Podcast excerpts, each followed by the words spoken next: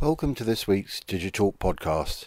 In the week in which Cathay Pacific suffered a significant data breach, it comes as no surprise that security features in this week's news, alongside broadband, analytics, storage networks, digital transformation, and DevSecOps.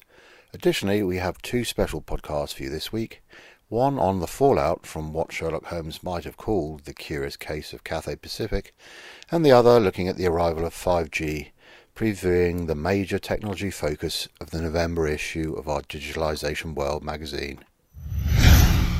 We start with news that Newstar has released the most recent International Cyber Benchmarks Index, which highlights the increased year-over-year concern around security vulnerabilities, including significant fears around the impact of artificial intelligence on company security defenses.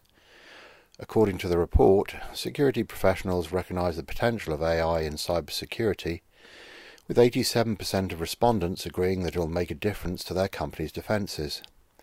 However, the majority of security professionals are concerned about the possibility of attackers using AI against their company, with stolen data, loss of customer trust, unstable business performance, and cost implications being the greatest feared outcomes. As a result, nearly 60% of security leaders are apprehensive about adopting AI technology within their organisations.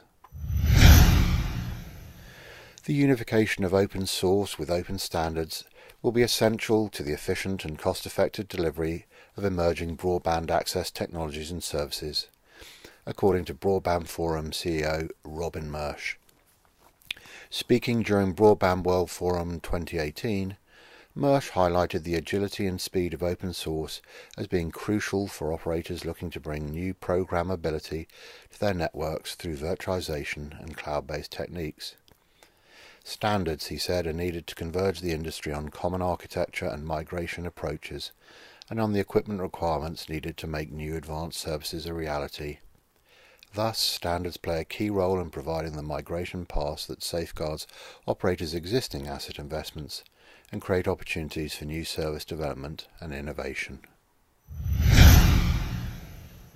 Nearly three-quarters of organisations claim that analytics helps them generate valuable insight, and 60% say their analytic resources have made them more innovative, according to research commissioned by SAS, the leader in analytics. That is despite only 4 in 10 saying that analytics is core to their business strategy. A third of respondents reported that it is used for tactical projects only. Despite acknowledged value, and most can quantify this, businesses are not getting the most out of their analytics investments. However, they are now pursuing rapid analytical insight as a priority as they push into emergent technologies like artificial intelligence and the Internet of Things. DataCore has published the results of its 7th consecutive market survey, The State of Software-Defined, Hyperconverged and Cloud Storage, which explores the experiences of 400 IT professionals who are currently using or evaluating software-defined storage, hyperconverged and cloud storage to solve critical data storage challenges. The results yield surprising insights from a cross-section of industries over a range of workloads, including the fact that storage availability and avoiding vendor lock-in remain top concerns for IT professionals and illustrate the status of the industry on its journey to a software-defined future. The report reveals what respondents view as the primary business drivers for implementing software-defined, hyper-converged public cloud and hybrid cloud storage.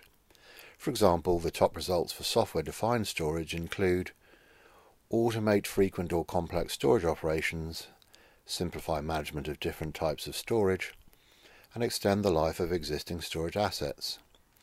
This portrays the market's recognition of the economic advantages of software-defined storage and its power to maximize IT infrastructure performance, availability, and utilization. The report also highlights the capabilities that users would like from their storage infrastructure. The top capabilities identified were business continuity / high availability, which can be achieved via metro clustering, synchronous data mirroring and other architectures, disaster recovery from remote site or public cloud, and enabling storage capacity expansion without disruption. New research by Infinity QS has revealed that only 9% of manufacturers are planning to invest in digital transformation projects over the next 12 to 18 months. The survey obtained responses from 118 global manufacturers to understand their level of digital maturity, gain a deeper insight into their existing digital infrastructure, and determine their IT expectations over the next 18 months. Furthermore, the survey also shows that 78% of manufacturers are to invest in data collection and process automation solutions to improve their shop floor. According to John Chester, Director of Channel Programs for Infinity QS, the survey results highlight manufacturers lack true understanding surrounding the benefits of digitalization projects. According to a survey by PricewaterhouseCoopers, manufacturing companies who embrace the digitalization drive can expect to reduce operational costs by 3.6% per annum, while increasing efficiency by 4.1%. Yet, instead of focusing on digitalization, manufacturers are prioritizing spend elsewhere, for example, waste management and data collection, as the survey shows. CA Veracode has released the latest State of Software Security report. The study includes promising signs that DevSecOps is facilitating better security and efficiency, and provides the industry with the company's first look at flaw persistence analysis, which measures the longevity of flaws after first discovery. In every industry, organizations are dealing with a massive volume of open flaws to address, and they are showing improvement in taking action against what they find.